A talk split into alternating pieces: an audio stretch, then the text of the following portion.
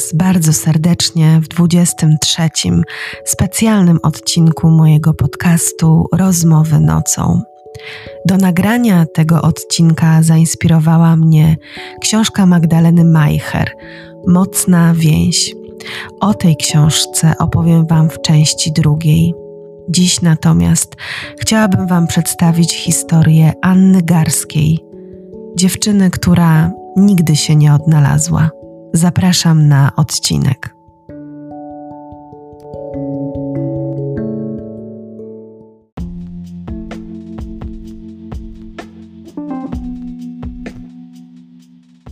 Jestem Wam winna wyjaśnienia, dlaczego ten odcinek nagrywam w dwóch częściach.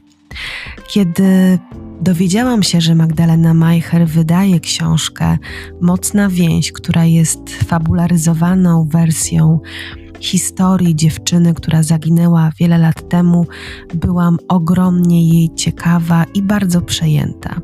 O historii Anny Garskiej dowiedziałam się wiele lat temu Śledziłam e, losy tej sprawy, wyszukiwałam informacje w internecie i byłam ogromnie ciekawa, jaki finał będzie miała zarówno na sali sądowej, jak i w życiu rodziny Anny Garskiej.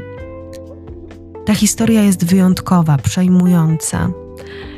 Po przeczytaniu książki Magdaleny Majcher moje emocje sięgały zenitu.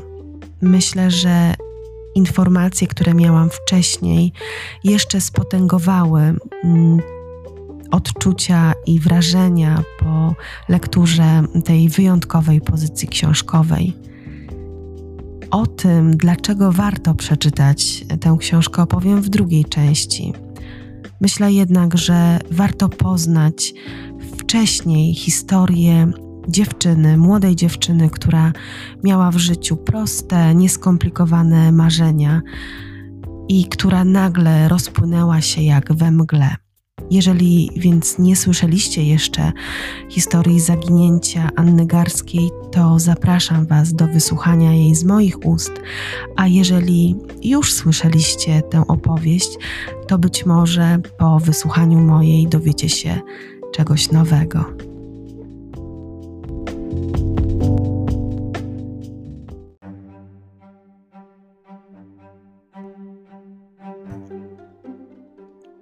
Anna Garska urodziła się w kochającej rodzinie.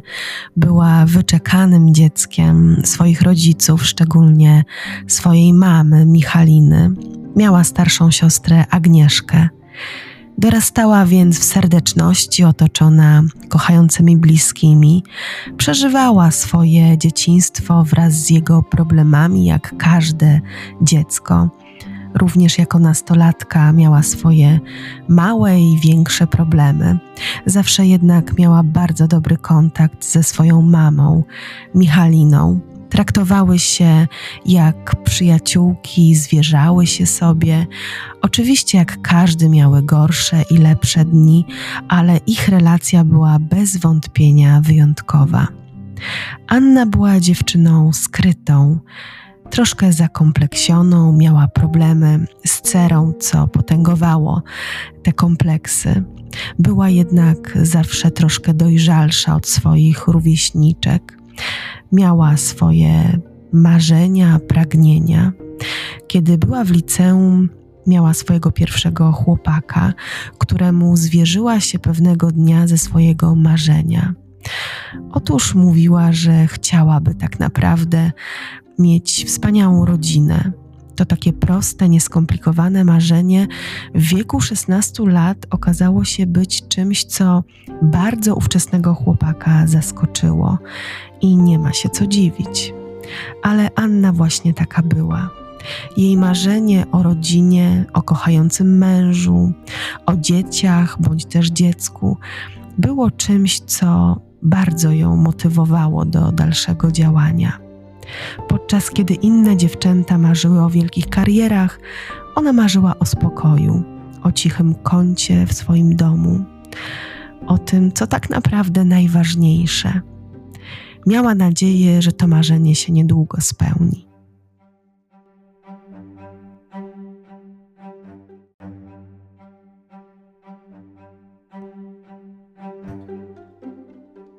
Rok 2004 był dla Anny rokiem przełomowym.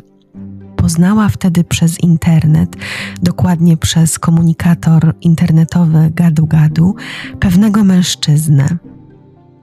Wydawał jej się od początku bardzo atrakcyjny.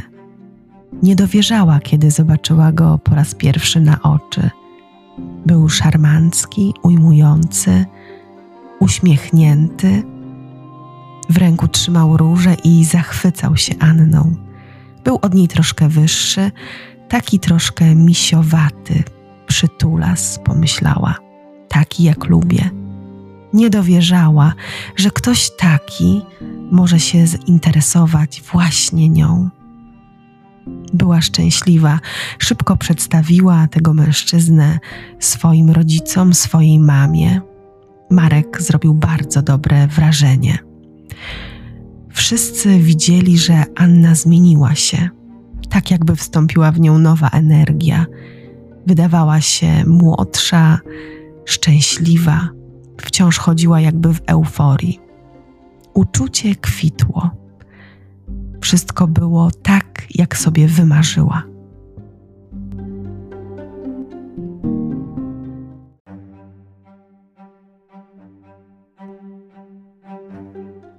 W życiu Anny zaczyna się bardzo szczęśliwy etap. Para coraz więcej czasu spędza ze sobą, uwielbiają piesze wędrówki, wycieczki rowerowe. Podczas jednej z takich przejażdżek rowerowych Anna z Markiem odwiedzają rodziców. Anny pani Michalina obserwuje ogromną radość wypisaną na twarzy swojej córki.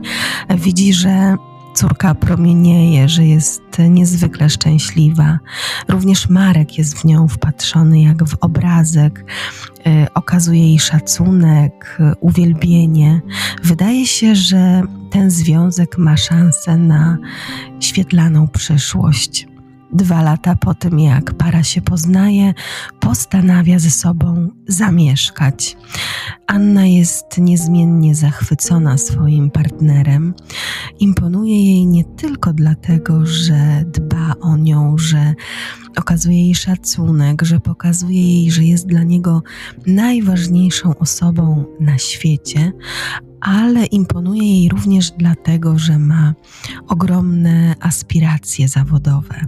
Marek studiował prawo, ale takim jego pragnieniem, olbrzymim marzeniem było zostać policjantem.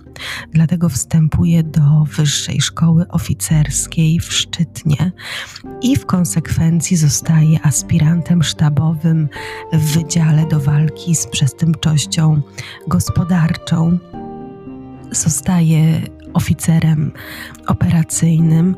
Anna nie posiada się z dumy, jest bardzo szczęśliwa i dumna i chwali się wszystkim, że ma tak wspaniałego partnera. Sama natomiast kończy studiowanie administracji i znajduje pracę w Zakładzie Ubezpieczeń Społecznych.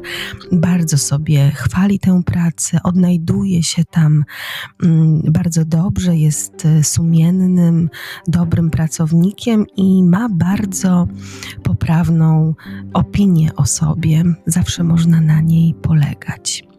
Wreszcie przychodzi rok 2007, rok, w którym para staje na ślubnym kobiercu. To bardzo szczęśliwe wydarzenie. Anna spełnia swoje prawie wszystkie marzenia. Odnajduje swoją wymarzoną suknię ślubną i sam dzień ceremonii ślubnej, y, sama noc kiedy para tańczy do białego rana, szeptając sobie czułe słówka, to noc, której nie można zapomnieć. Nie może zapomnieć o tej nocy również mama Anny, Michalina, która jest tak mocno związana ze swoją córką. Z wielkimi wzruszeniami obserwuje, kiedy para wtula się w, w siebie, kiedy tańczy, kiedy okazuje sobie tę miłość. Mama Anny jest spokojna, ma nadzieję, że związek Anny i Marka będzie trwał przez lata w szczęściu.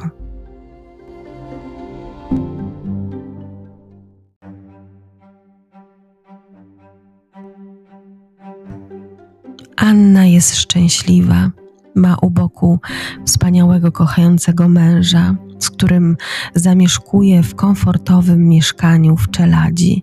To mieszkanie kupują rodzice Marka. Jest ono wyjątkowe. Jest to mieszkanie w bloku, ale ma nietypowe połączenie z garażem, który znajduje się pod spodem ich mieszkania i można bezpośrednio z mieszkania zejść do tego garażu.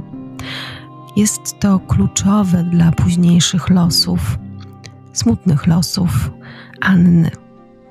Anna zaraz po ślubie marzy o jeszcze jednym elemencie, który sprawiłby, że będzie już spełniona w pełni. Zawsze chciała być mamą i teraz też bardzo szybko myśli o tym, aby zacząć starać się o dziecko. Rozmawia o tym z Markiem i para podejmuje takie starania. Jednak presja szybkiej ciąży sprawia, że Anna nie może w nią zajść. Zaczyna się po półrocznym staraniu niepokoić. Pojawiają się pierwsze łzy i zwątpienie. Marek twierdzi, że Anna niepotrzebnie panikuje. Nie minęło zbyt wiele czasu, a przecież wszystko przed nimi.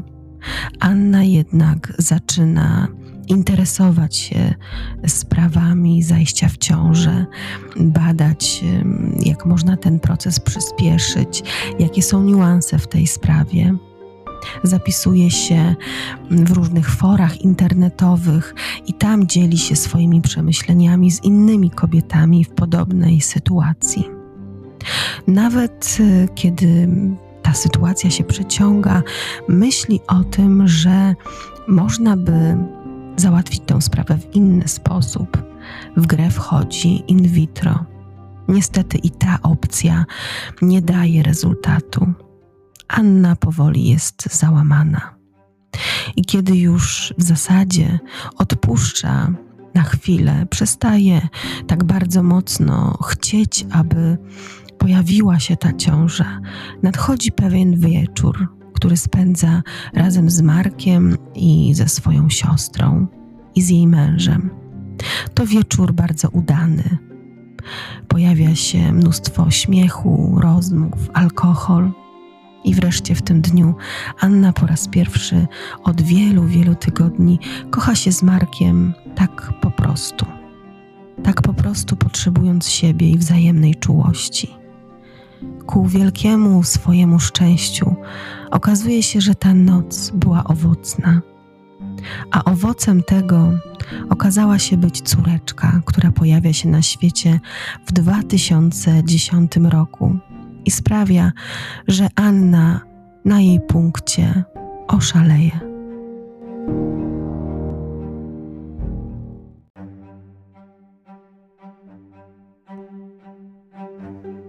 Spełniło się ostatnie, niemal najważniejsze marzenie Anny.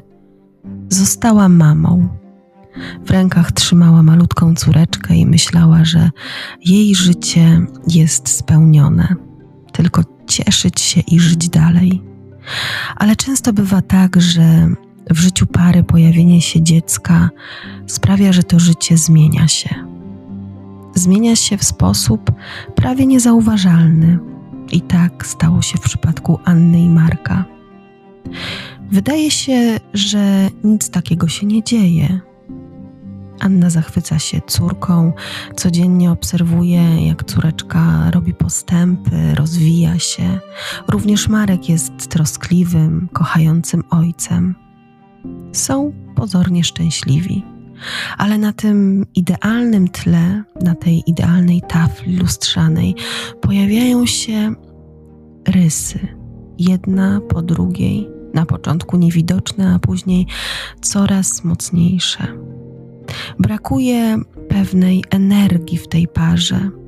Para zaczyna się coraz częściej kłócić, pojawiają się takie niewinne pretensje, które przeradzają się w coraz większe. Czy słusznie? Marek coraz częściej znika z domu. Twierdzi, że jego praca jest niezwykle wymagająca, że musi być cały czas skupiony, że pracuje na wysokich obrotach i potrzebuje odpoczynku. i przestrzeni. Dlatego deklaruje swojej żonie Annie, że będzie wyjeżdżał, że chce odpocząć sam, chce pobyć sam ze swoimi myślami, sam ze sobą. Takie wyjazdy zaczynają się zazwyczaj w piątek. W niedzielę natomiast Marek wraca z powrotem do domu. Początkowo Anna reaguje na te wyjazdy spokojnie. Myśli sobie, że może faktycznie Marek musi odpocząć. Ale im częściej one się pojawiają, Anna zaczyna się niepokoić. Nie lubi, kiedy Marek wyjeżdża. Chciałaby, aby ten czas weekendowy spędzał razem z nią i z córeczką. Nie rozumie, dlaczego nie może jechać z nim. Kobieta wyczuwa, że być może dzieje się coś złego. Jeszcze nie ma żadnych faktów, jeszcze nie ma dowodów, ale martwi się, że być może te wyjazdy Marka łączą się z jakąś inną kobietą.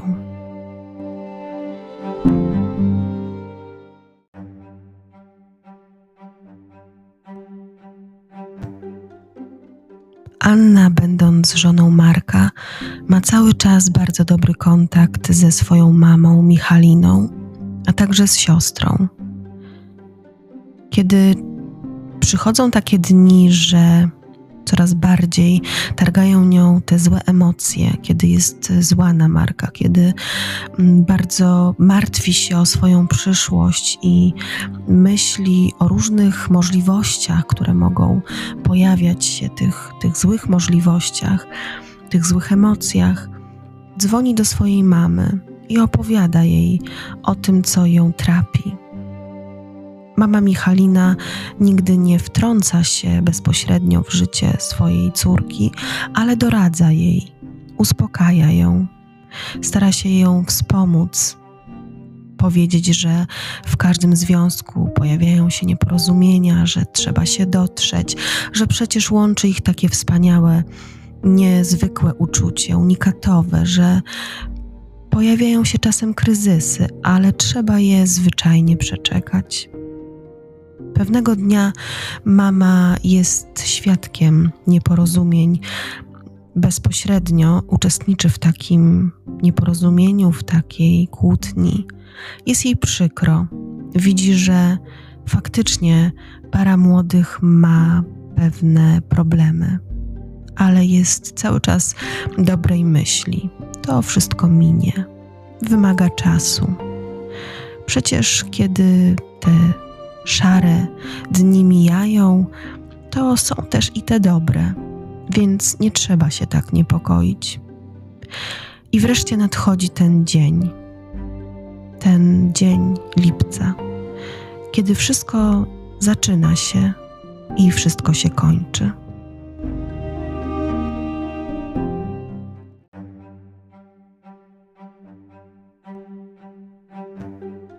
Jest sobota.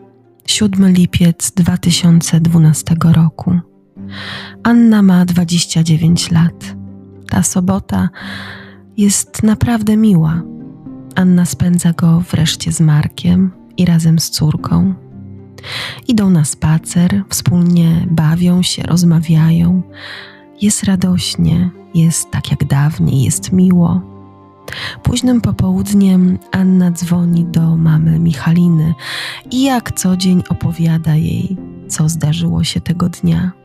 A było, było tak dobrze. Ten czas z Markiem, z córeczką, to czas wyjątkowy.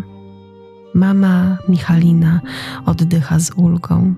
Może wreszcie te wszystkie problemy i kłopoty odejdą w zapomnienie. Może wreszcie jednak wszystko będzie dobrze. I z takim poczuciem odkłada słuchawkę. Jeszcze nie wie, że to był ostatni telefon od jej córki. Jeszcze nie wie, że te kilka słów, które usłyszała, to były ostatnie słowa jej córki, ostatnie kiedykolwiek mogła usłyszeć. Jeszcze nie wie, że zaczyna się koszmar. Koszmar, który trwa tak wiele lat do dnia dzisiejszego.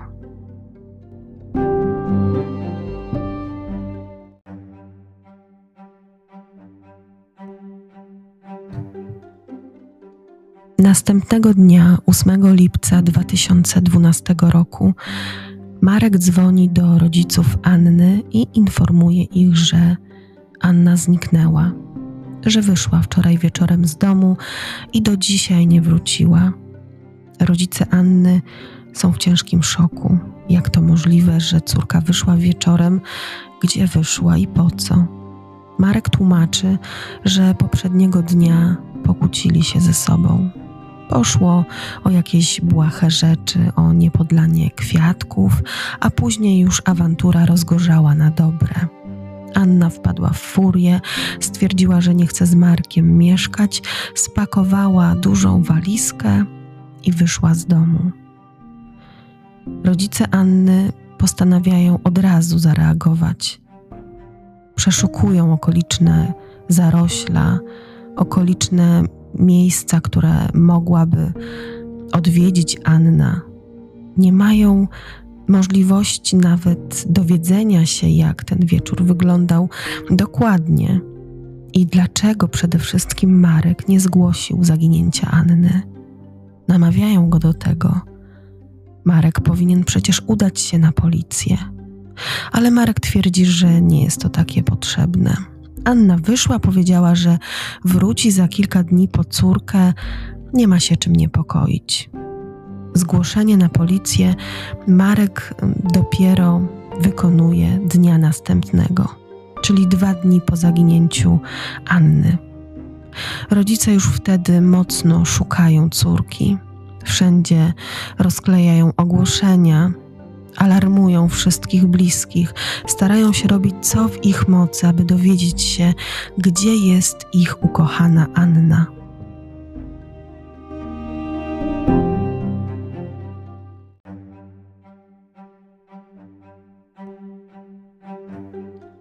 Marek wydaje się nadzwyczaj spokojny. Zaginęła jego żona, zostawiła go z dwójpółletnią córeczką. Wyszła w ciemną noc i nie wiadomo gdzie jest, a on tak po prostu żyje z dnia na dzień. Kiedy zgłasza wreszcie zaginięcie żony, jest również jakby bardzo spokojny. Mówi, że na pewno wróci, po prostu wszystko przemyśli. Kiedy jego koledzy z komendy chcą mu pomóc w poszukiwaniach, odrzuca tę pomoc, mówiąc, że na pewno wszystko się wyjaśni. Albo i nie, po prostu odeszła i tyle. Twierdzi, że być może odeszła ze swoim kochankiem. Mama Michalina jest w bardzo dużym poruszeniu, jak to z kochankiem. Marek tłumaczy, że Anna od pewnego czasu uczęszczała na zajęcia taneczne, ponieważ zawsze kochała taniec i tam poznała partnera, z którym tańczyła.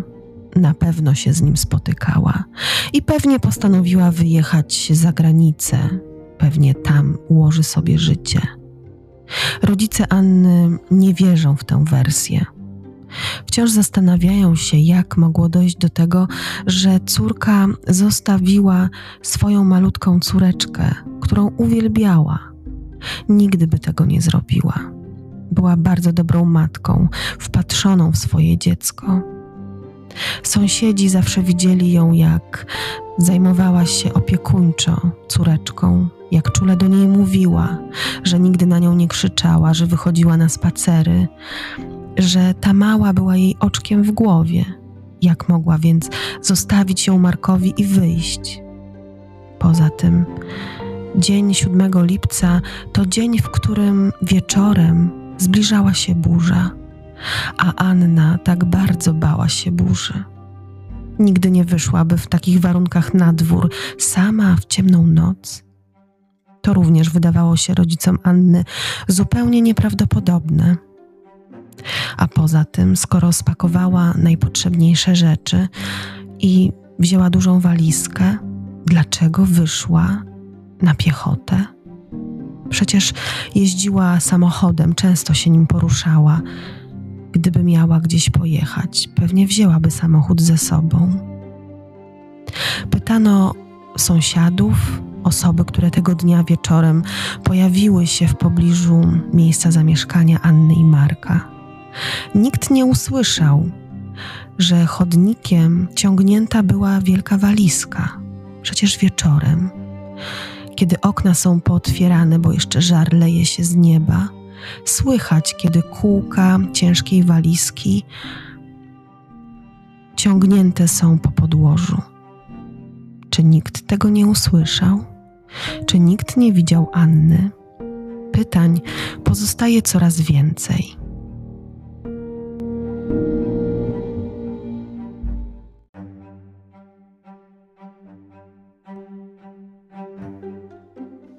Czy Anna była na tyle zdesperowana, żeby opuścić nie tylko męża i córkę, ale również rodziców, siostrę, znajomych? Poza tym w tym dniu zaginięcia nie była w zbyt dobrej kondycji fizycznej. Od pewnego czasu zmagała się z bardzo poważną anginą. Nie pomagały leki, antybiotyki. Anna miała umówioną wizytę w szpitalu na operację wycięcia migdałków. Bez tego zabiegu szanse na szybkie wyleczenie, na dojście do zdrowia były bardzo nikłe. Czy zapomniała o tym? Czy mogła wyjść, wiedząc, że jej zdrowie jest zagrożone, bez leków, w ciemną noc? Rodzice Anny nie dopuszczali takiej możliwości. Może ktoś zrobił jej krzywdę, może ktoś przypadkowy. Pytań pojawiało się coraz więcej. Po pierwszym szoku, kiedy dowiedzieli się, wersji wydarzeń z ust Marka i po przemyśleniu tej wersji postanawiają jeszcze raz udać się do zięcia. Chcą, żeby Marek powiedział coś więcej, żeby opowiedział o szczegółach. Ale Marek wówczas odpowiada rodzicom Anny, że wszystkiego innego dowiedzą się z akt. Rodzice Anny są zdziwieni. Jak to możliwe, że zięć w takim czasie, w takiej sytuacji, staje się dla nich tak bardzo chłodny, tak bardzo niedostępny. Mama Anny przez pewien czas zajmuje się wnuczką. Chodzi do domu córki, ma do niego klucze, opiekuje się, przygotowuje posiłki. Wydaje jej się to zupełnie naturalne. Ale zaczyna zauważać, że Markowi się to nie do końca podoba. Po pewnym czasie, zaledwie po kilku tygodniach, zaczyna zauważać, że z domu Anny i Marka zaczynają znikać rzeczy jej córki. Zaczyna ją to przerażać. Jak to możliwe, że mąż kochający swoją żonę w obliczu zaginięcia staje się tak zimny? Że pozbywa się rzeczy swojej żony.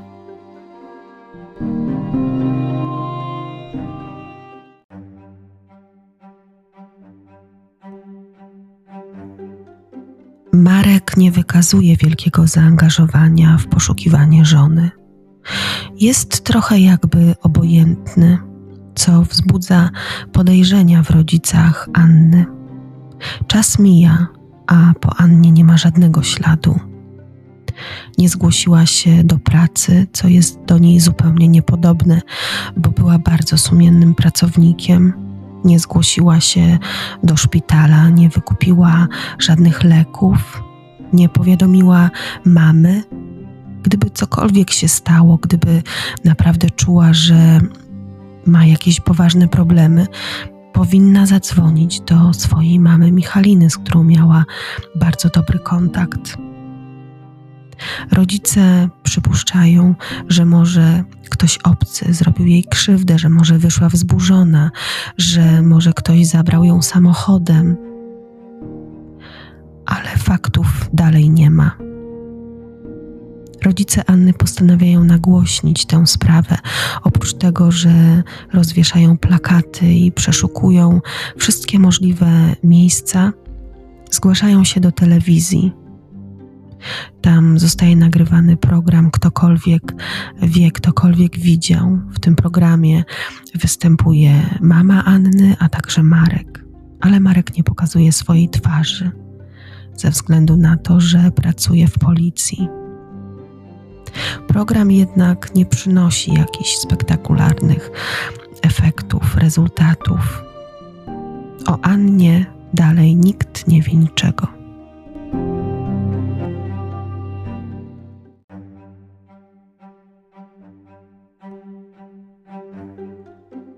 Czas wcale nie zagłusza bólu rodziców Anny Garskiej. Wciąż chcą dociec prawdy. Wciąż marzą o tym, aby dowiedzieć się, co stało się z ich córką. Czy żyje, czy niestety ktoś ją zamordował. Jeśli tak, to gdzie znajduje się jej ciało? Ale sprawa jakby utyka w miejscu. Początkowo całe śledztwo prowadzą policjanci z Komendy Powiatowej Policji w Będzinie. Niestety, nie ma dodatkowych faktów, nie ma żadnych dowodów, nie ma żadnych śladów. Wszystko rozpływa się jakby we mgle. Natomiast Marek radzi sobie coraz lepiej w swoim życiu. Prawie już zupełnie jest obojętny na sprawę zaginięcia swojej żony. Pewnego dnia mama Anny Michalina spotyka go z inną kobietą.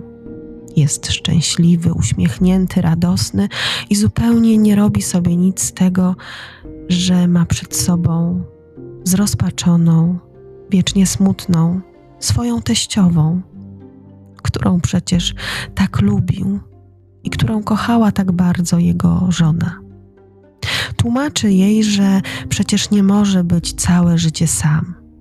Jest chłodny i mówi, że przecież Anna wybrała, odeszła, zostawiła go z dzieckiem, z małym dzieckiem, z którym musi sobie radzić sam. Więc chyba ma prawo, aby rozpocząć nowe życie. Mama Anny jest przerażona. Zaczyna do niej dochodzić, że być może przypuszczenia jej córki Anny jej podejrzenia o to, że jakieś relacje intymne łączyły jej męża z inną kobietą, były prawdziwe, że może jej intuicja kobieca nie zawiodła. Czarę goryczy przechyla fakt, że w marcu 2015 roku Marek składa pozew o rozwód. Uważa, że ten pozew jest całkiem zasadny Twierdzi, że Anna opuściła jego i córkę, wskutek czego nastąpił rozkład pożycia małżeńskiego.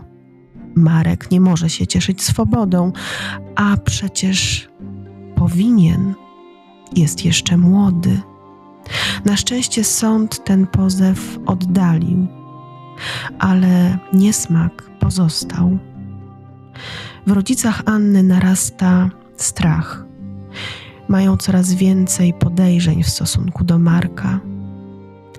Myślą, że tego dnia, 7 lipca 2012 roku, musiało się wydarzyć coś jeszcze, że Marek pewne rzeczy musiał zataić, że prawda jest zupełnie inna niż ta, którą przedstawił oficjalnie.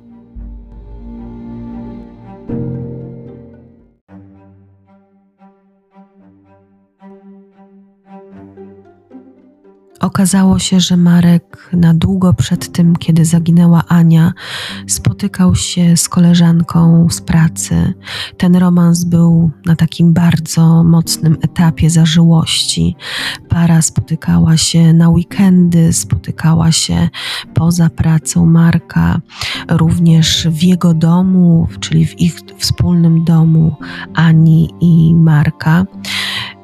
Ta kobieta później zeznawała w trakcie procesu sądowego, zresztą była niezwykle skruszona i osobiście przepraszała e, mamę Ani, panią Michalinę za tę całą sytuację, ale bardzo szybko po zaginięciu Anny przerwała tę relację z Markiem. Zaczęła się go zwyczajnie obawiać. E, Marek oznajmił jej, że Ani już nie ma i że mogą wspólnie razem stworzyć e, przyszłość.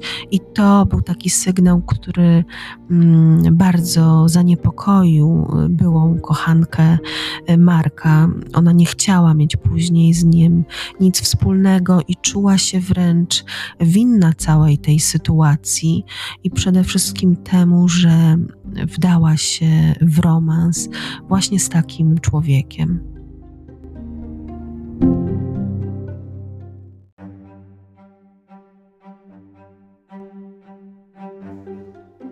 Pojawia się taka możliwość, że sprawa zaginięcia Anny Garskiej zostanie umorzona, co przeraża rodziców Anny.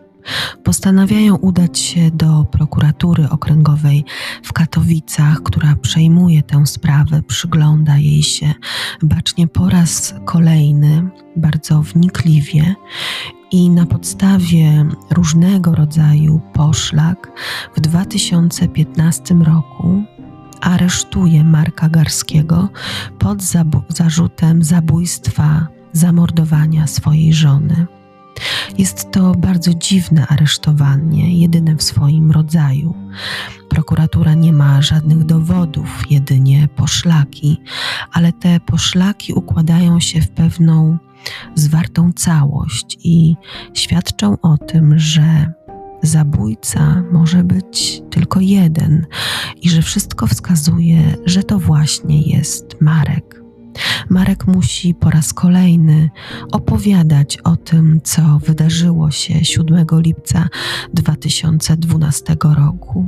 Okazuje się, że posługuje się bardzo szczegółowym opisem, wręcz takim fotograficznym. Dokładnie wszystko opowiada, opisuje. Mówi, że w tym dniu, kiedy żona postanowiła odejść od niego, z domu zabrała tę walizkę na kółkach. Ta walizka była bardzo duża, ale doskonale pamięta, co spakowała żona. A spakowała takie rzeczy jak depilator w kartonowym opakowaniu fabrycznym, buty w torbach foliowych, suszarkę, bieliznę, pasek, a także album ślubny. Wszyscy są zadziwieni tym opisem czy faktycznie wzburzona, rozgoryczona, rozemocjonowana żona mogłaby spakować takie rzeczy do walizki, wiedząc, że odchodzi na zawsze? Czy faktycznie potrzebny byłby jej debilator, czy też suszarka? Czy pakuje się takie rzeczy, kiedy zaczyna się nowe życie, a kończy się poprzednie?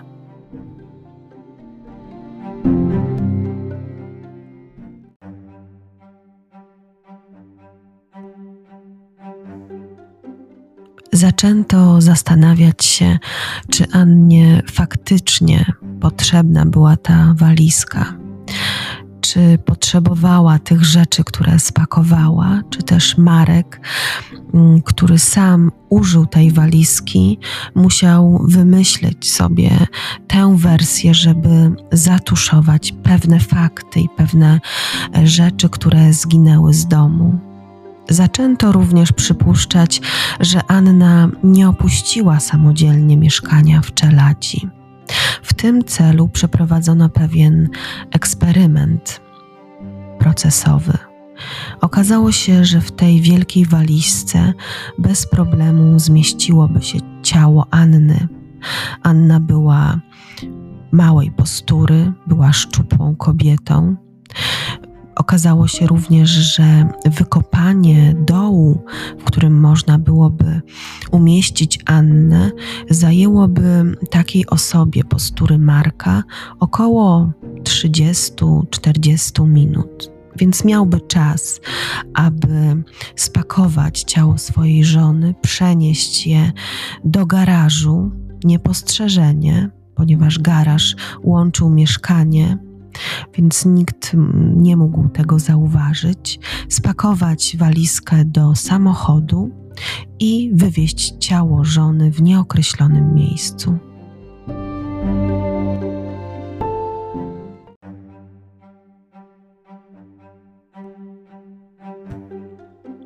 Marek opowiadał, że po jakimś czasie, kiedy żona opuściła dom, postanowił udać się na jej poszukiwanie. Na początku nie było to możliwe, dlatego że w czasie kłótni przebudziła się córeczka i Marek poszedł ją uspokajać, a w tym czasie właśnie żona spakowała się i wyszła. Zadziwia też fakt, że mimo tego, że zajmował się córką, dokładnie był w stanie opisać, co żona spakowała do walizki. Następnie próbował dzwonić do żony, nagrywał się na pocztę głosową.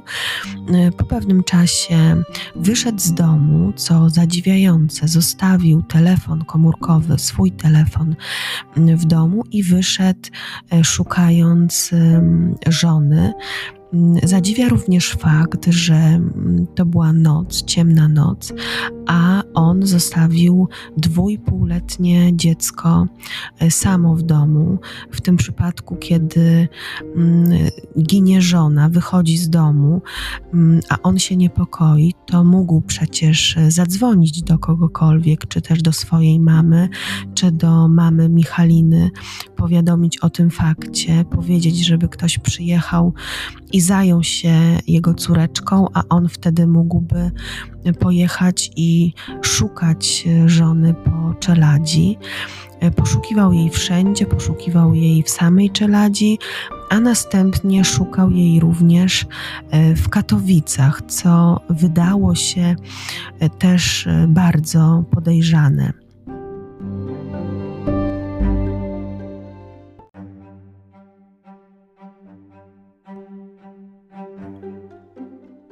Prokuraturze udało się dociec, że telefon Anny w momencie, kiedy zaginęła 7 lipca 2012 roku, logował się przez pierwszych kilka godzin w okolicach e, miejsca jej zamieszkania czyli w Czeladzi, a następnie przez e, niespełna dwa dni logował się w okolicach Katowic.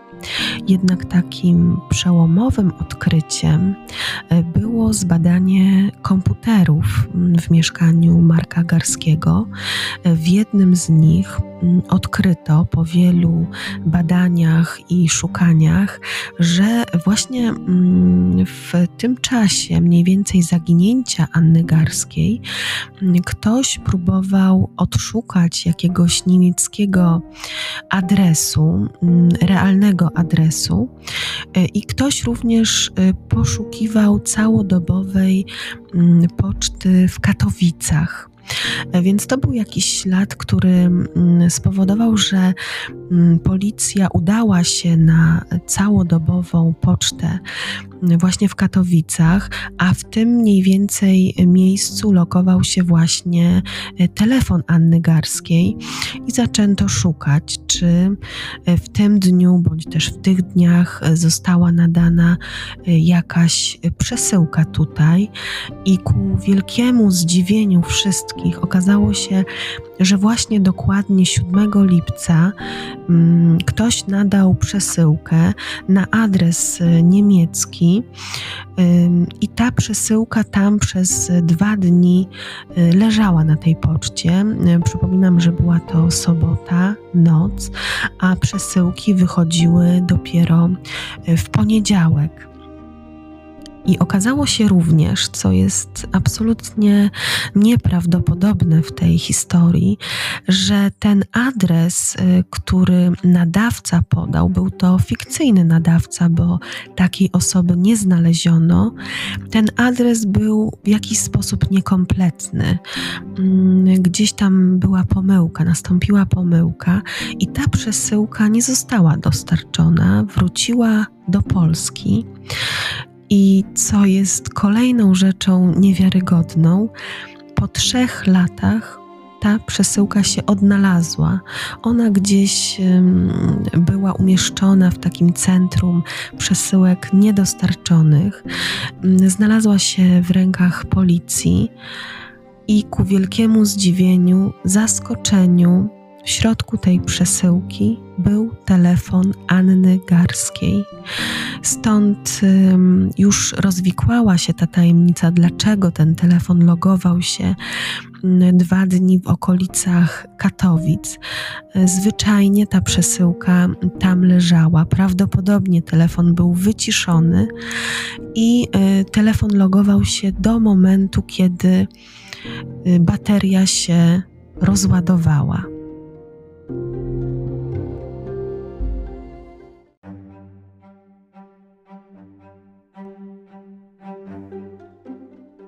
Marek Garski musiał zmierzyć się z tymi faktami, które ustaliła prokuratura, ale na każde pytanie miał odpowiedź. Twierdził, że mm, przesyłka była zaadresowana przez jego żonę, że postanowił spełnić jej życzenie i wysłać ją, i że kompletnie nie wiedział, że w środku znajduje się mm, telefon. Jednak jego tłumaczenia były zupełnie absurdalne. Nikt przecież w momencie, kiedy żona wychodzi z domu, nie zostawia dwójpółletniego dziecka samego i nie jedzie o drugiej w nocy na pocztę całodobową, żeby wysłać, e, nadać przesyłkę. E, poza tym na wewnętrznej stronie koperty, w której znajdował się ten telefon, znaleziono odcisk palca Marka Garskiego. On tłumaczył się, że być może kiedyś przekładał te koperty ponieważ u nich w domu zawsze był ich jakiś zapas i być może stąd y, znajduje się tam odcisk y, palca, co oczywiście wydawało się wszystkim niezwykle niewiarygodne.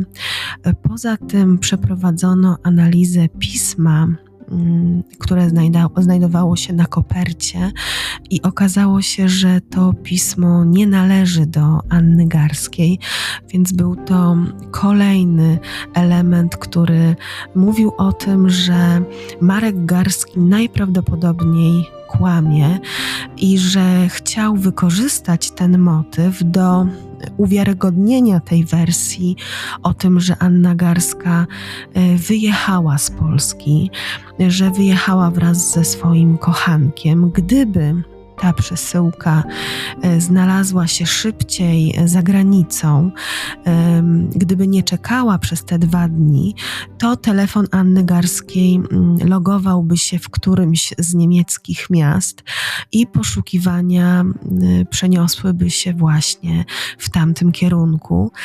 Jednak na całe szczęście plan Marka się nie powiódł, dlatego że mm, mimo całej przebiegłości i całego misterstwa, misternie ułożonego planu nie przewidział tego, że przesyłki pozakrajowe są wysyłane, nadawane tylko w dni robocze, a przecież to była sobota.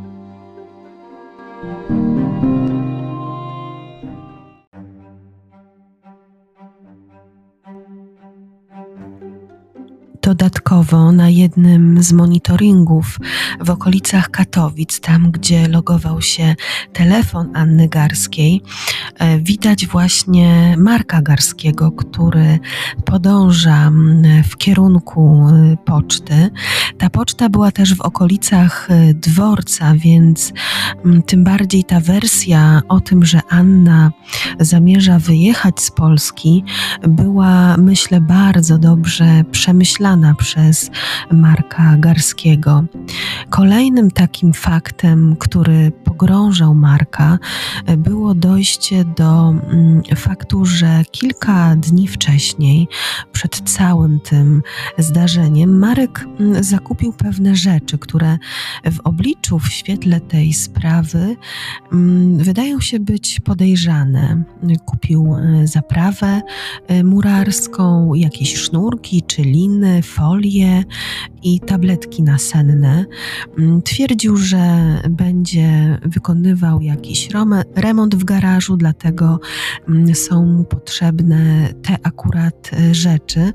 Natomiast e, no, śledczy tutaj mieli inne zdanie na ten temat i na podstawie wszystkich tych poszlak, które pojawiły się, które niezaprzeczalnie wskazywały na winę Marka Stworzyli pewien taki obraz tego, co mogło się stać e, z Anną Garską 7 lipca 2012 roku. I na tej podstawie Marek Garski został skazany za zabójstwo swojej żony, mimo tego, że takich faktów niezaprzeczalnych nie ma do dzisiaj dnia. E, nie ma przede wszystkim ciała Anny Garskiej, więc ta tajemnica dalej pozostaje aktualna.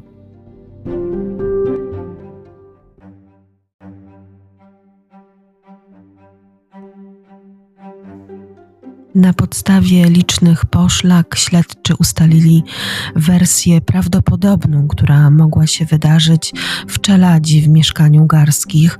Otóż po mm, kłótni Anna mogła pójść do łazienki i wówczas Marek y, udusił ją kablem od suszarki bądź też y, utopił. Takie dwie wersje ustalono. Prawdopodobnie badanie wariografem Marka Marka Garskiego wykazało, że mm, przy pytaniach o te dwie sytuacje bardzo mocno nerwowo reagował. Następnie mm, Marek spakował ciało swojej żony do walizki, dał córce środki nasenne, spakował walizkę do samochodu w garażu, a następnie e, wywiózł tę walizkę w bliżej nieokreślone miejsce, być może użył tej zaprawy murarskiej, mm, tego już e, nie wiemy. Natomiast śledczy ponad wszelką wątpliwość uważają, że Anna Garska nie żyje i że za zniknięciem e, jej stoi właśnie mąż. Ich zdaniem Marek Garski miał motyw, e, od wielu miesięcy miał romans z koleżanką z pracy. Mm, ta koleżanka również została w czasie procesu przesłuchana i opowiadała o tym, że z jej perspektywy ten romans wyglądał e, zupełnie inaczej. Marek obiecywał jej, że dla niej zostawi żonę, że zwiąże się z nią, że ten związek mm, e, z żoną nie ma już w zasadzie e, żadnej przyszłości, że on jej nie kocha. W trakcie romansu Marek Garski wysyłał kobiecie liczne SMS-y. Ustalono, że podczas tego romansu wysłał jej ponad 4000 SMS-ów, podczas gdy e, z żoną kontaktował się zaledwie 1768 razy, więc był w bardzo takich zażyłych e, kontaktach właśnie z koleżanką z pracy, która stała się dla niego najbliższą osobą, a Ania Garska była dla niego przeszkodą w tym romansie. I ta przeszkoda sprawiła, że Marek mm, chciał się jej w sposób taki cichy, wręcz niezauważalny pozbyć, a mm, był policjantem, więc miał możliwość dowiedzenia się różnych e, rzeczy takich, e, które mogłyby mu zapewnić ułożenie sobie takiej historii w taki sposób e, dosyć profesjonalny i wydaje się, że właśnie z takiej wersji skorzystał.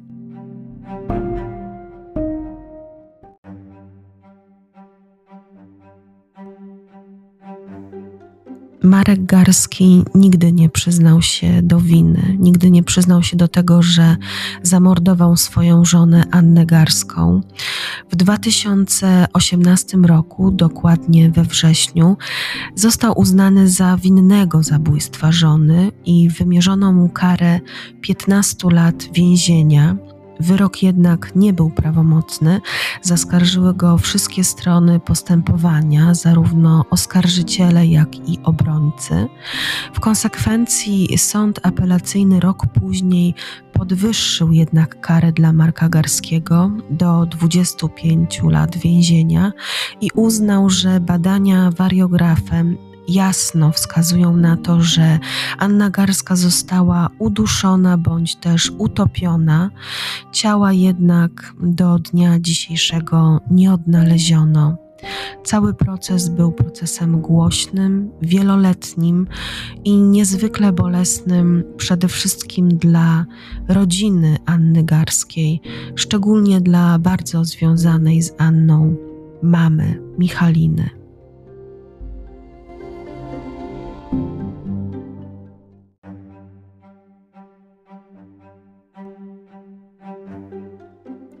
Superwizjerze można obejrzeć wywiad z Markiem Garskim. To jest jedyny taki wywiad mm, przeprowadzony z nim, gdzie mm, pokazuje on swoją twarz. Mm, było to w momencie, kiedy Marek miał zasądzony wyrok 15 lat pozbawienia wolności i miał cały czas nadzieję, że zostanie uniewinniony. Tak też wypowiada się w tym wywiadzie, twierdząc, że nie ma żadnych dowodów, które mogłyby go skazać na tyle lat na karę pozbawienia wolności. Można bardzo dużo wywnioskować z tego wywiadu. Marek jawi się tam jako osoba przede wszystkim bardzo inteligentna, osoba, która umiejętnie posługuje się e, zarówno prawniczym słownictwem, jak i takim bardzo e, specjalistycznym, jeśli chodzi właśnie o sprawy sądownicze. Mm, jest błyskotliwy, jest bardzo opanowany, ale jego twarz zdradza takie oznaki ogromnego niepokoju. Mimo tego, że na tę twarz nałożona jest taka maska bez emocji, on się nie uśmiecha, on nie okazuje oznak niepokoju, zdenerwowania, ale wszystkie inne mięśnie na jego twarzy pracują. Pracuje szczęka, która się zaciska nerwowo, podczas tego wywiadu cały czas przełyka nerwowo ślinę oczy, mimo że wpatrzone w osobę, która zadaje mu pytanie, są jakby mętne, są jakby mm, złożone z takiego jednocześnie przerażenia i olbrzymiej pewności, olbrzymiej takiej hardości. Trudno jest oczywiście ocenić człowieka na podstawie mm, kilku udzielonych e, słów, kilku odpowiedzi, ale widząc zachowanie tego człowieka, czuje się olbrzymi niepokój. Olbrzymi niepokój i taką jednocześnie obawę i niechęć. Bardzo chciałabym, żeby ta sprawa wreszcie ujrzała światło dzienne, żeby odnalazło się ciało Anny Garskiej.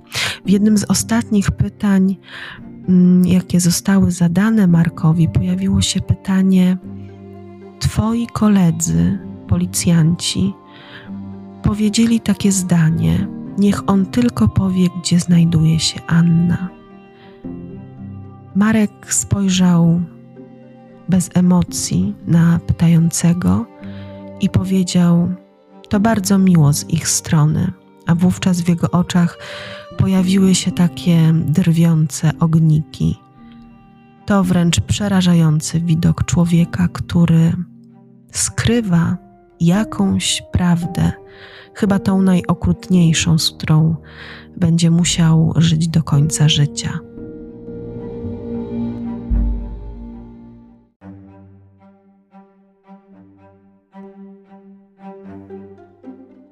Marek całe życie poszukiwał emocji. Krótko po tym, jak zaginęła jego żona, w sierpniu 2012 roku, więc zaledwie w miesiąc po zniknięciu żony, do jednej ze znajomych napisał takie słowa. Już wtedy korespondował z wieloma kobietami. W życiu warto ryzykować. Ryzykujesz często, ruszając w drogę na szczyt, ale kiedy już osiągniesz swój cel, strach i ryzyko, które podejmowałeś, wydaje się zupełnie nieistotne, a widoki, uczucie satysfakcji i spełnienia rekompensuje wszystkie trudy. Więc nie będę się bał. Chcę ryzykować, nawet jeśli się skończy to dla mnie boleśnie. To i tak warto.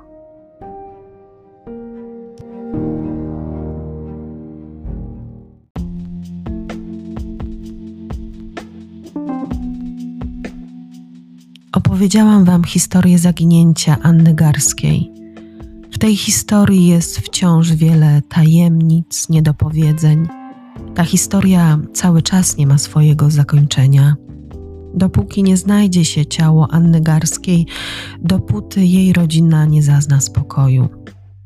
Na podstawie rozmów z mamą Anny, wspomnianą tutaj przeze mnie często panią Michaliną, Magdalena Majcher napisała powieść, która jest beletryzowaną wersją właśnie opowieści o Annie. To niezwykła książka. I właśnie w części drugiej opowiem Wam, dlaczego warto ją przeczytać. Opowiem Wam, dlaczego ten ładunek emocjonalny, który zawarła w swojej książce, jest tak potężny. Zapraszam już niedługo na część drugą.